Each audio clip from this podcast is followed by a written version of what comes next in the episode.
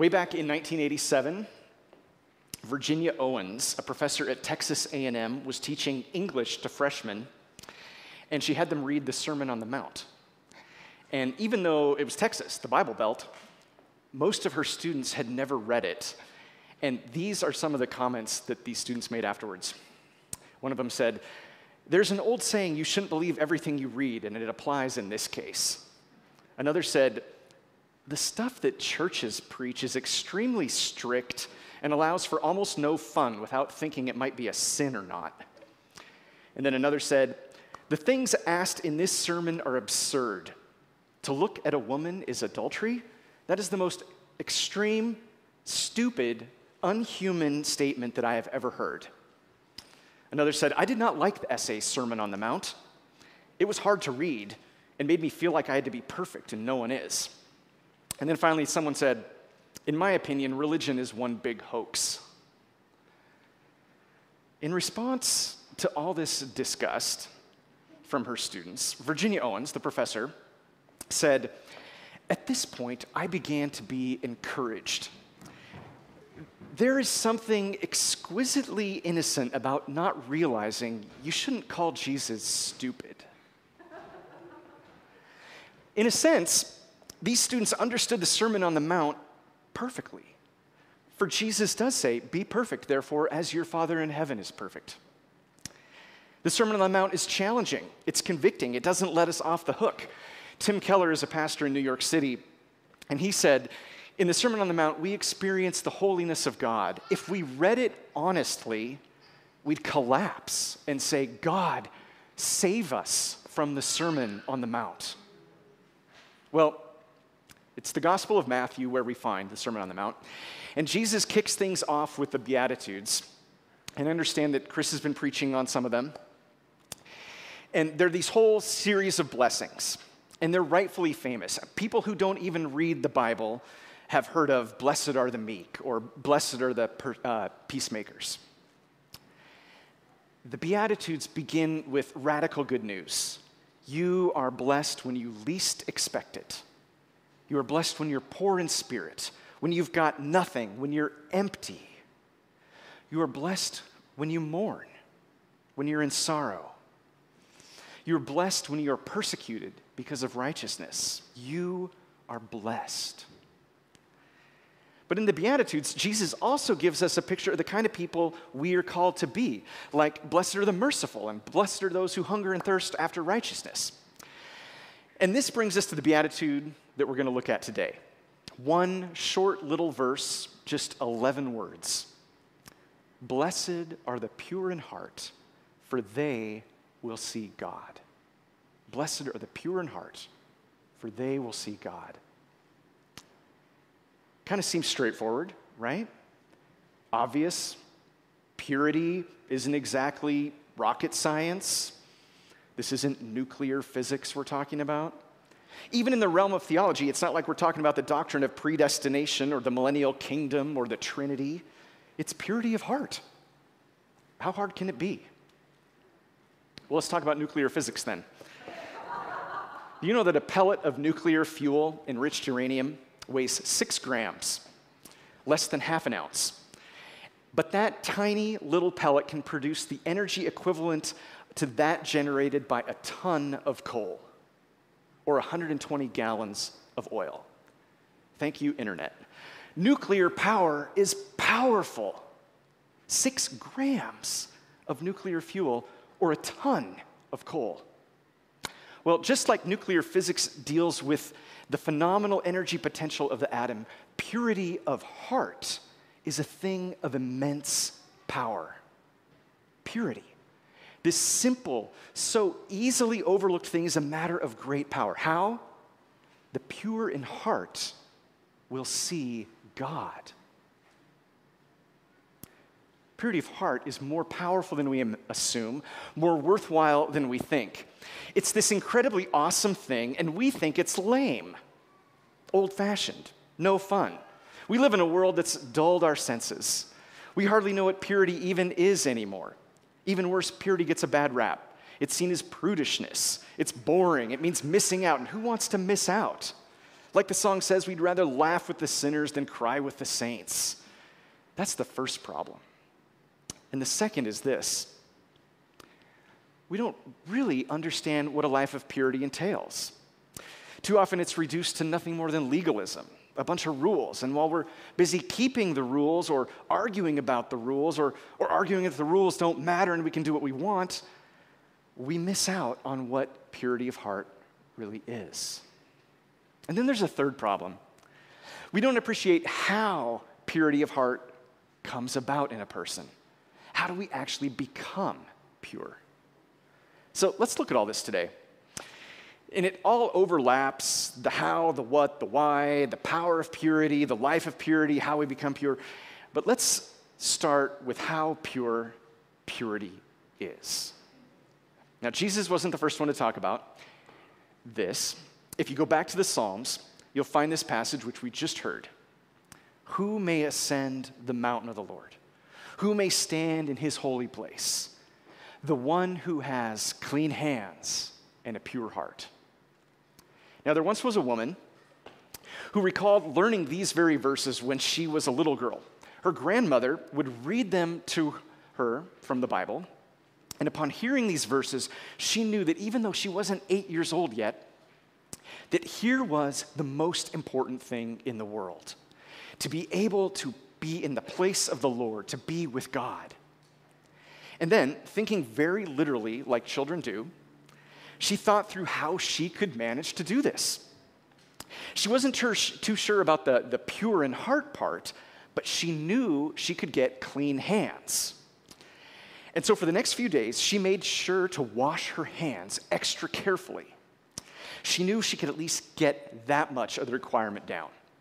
Now, it so happened that her grandmother soon read her this psalm again I mean, what a great grandmother. And the little girl looked down at her own well scrubbed hands, obviously pleased with herself. And her grandmother, who was pretty sharp, said, You know, it doesn't mean that you should keep your hands washed. It means that you should never use your hands to do something wrong. Ouch. Okay, we know that, right? And we try.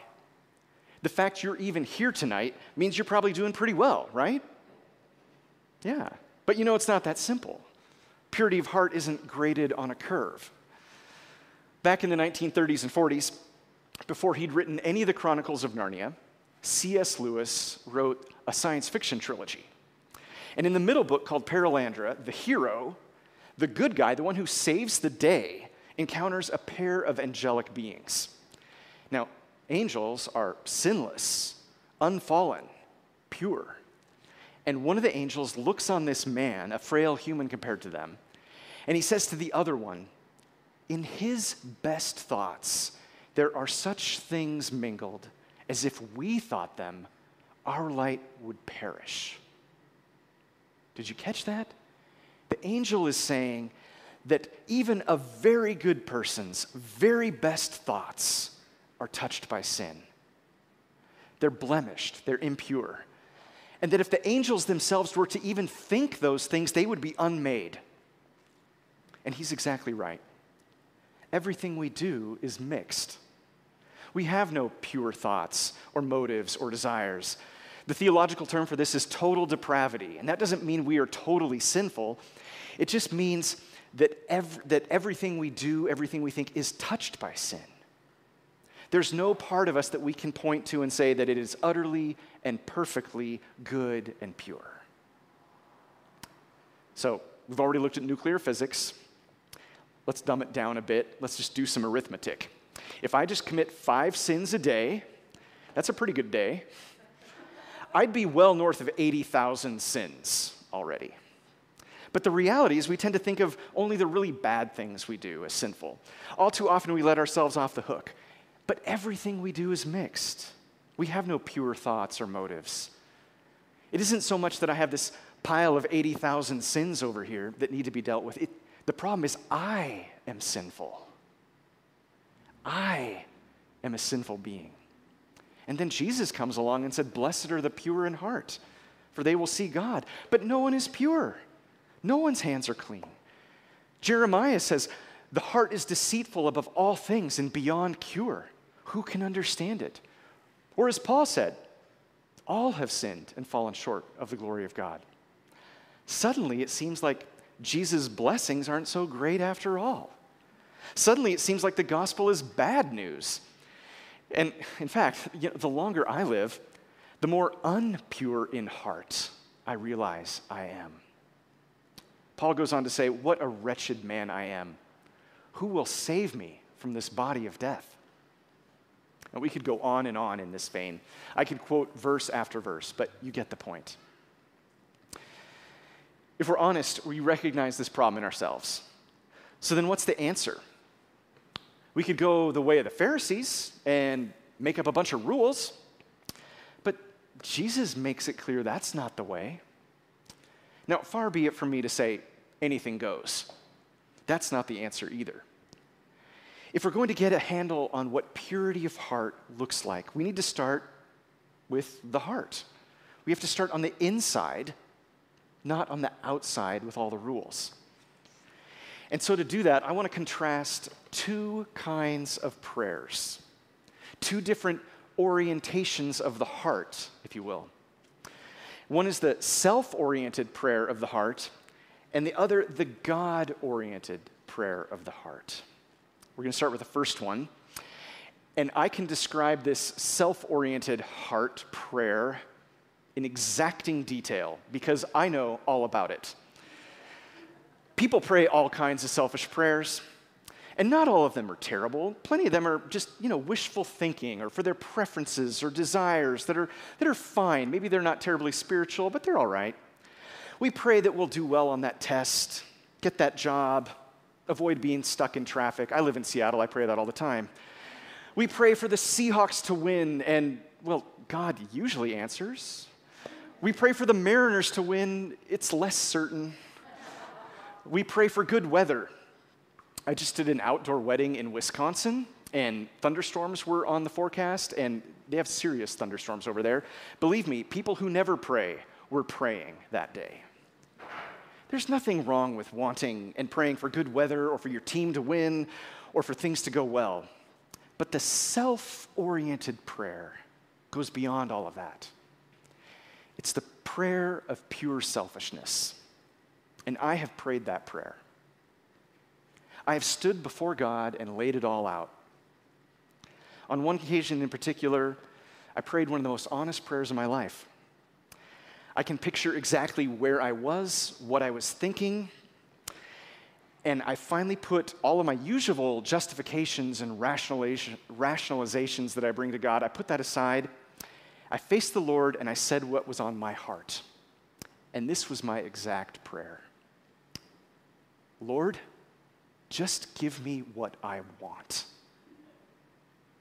And I meant it with all my heart. I didn't care if it was good for me, if it was what God wanted, if it would bring him honor and glory. None of that. I just wanted what I wanted.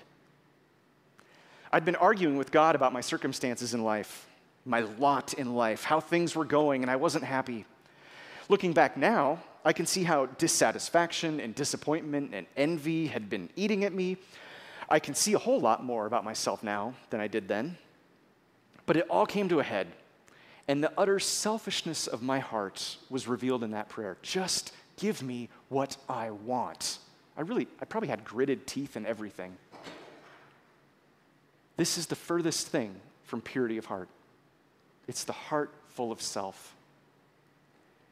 Why do I remember that moment and that prayer? Why can I picture it so clearly? Because it was so stark. And I was instantly convicted.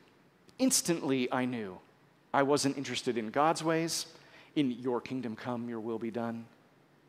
I had lost all perspective and I could only see what I wanted. And guess what? The Lord did not answer that prayer with a big fat, okay, Matt. Now, maybe you're thinking, oh, wow, this guy has issues. And you'd be right. It's true. But is it just me? Maybe you haven't prayed that prayer so starkly, or maybe you have. But is that spirit lurking in your heart? There's another kind of prayer, and it's the exact opposite of my self centered, just give me what I want prayer. And it's a prayer that Jesus modeled and the prayer that he lived. And you'll recognize it as soon as I mention it. And maybe you've already figured out what it is. It's, it's rightfully famous, but it's also radically misunderstood. No, it's not quite that. We understand it, we simply misuse it, we misapply it, we miss the point. His prayer goes like this Not my will, but your will be done. You know the story. Jesus is in the garden praying. He's just celebrated the Last Supper with his disciples. He knows Judas will soon betray him. He knows the cross is coming. He's predicted it three times. He knows it's going to happen. There's no doubt. And yet he knows it will be excruciating. It's crucifixion, one of the most horrible ways to die ever invented by humanity. And so he prays, If there is any other way, take this cup from me. And yet, not my will, but your will be done. You know how I usually hear that prayer prayed by Christians? When we want God to do something, but we're not sure God will really do it, and so we tack that on at the end as a kind of caveat. Now, it's good to be humble in our requests. It's good to recognize that we don't have it all figured out and God's ways are not our ways. But when we use that prayer as just a caveat, as just a way to save face in case our prayers aren't answered, we miss the power of that prayer.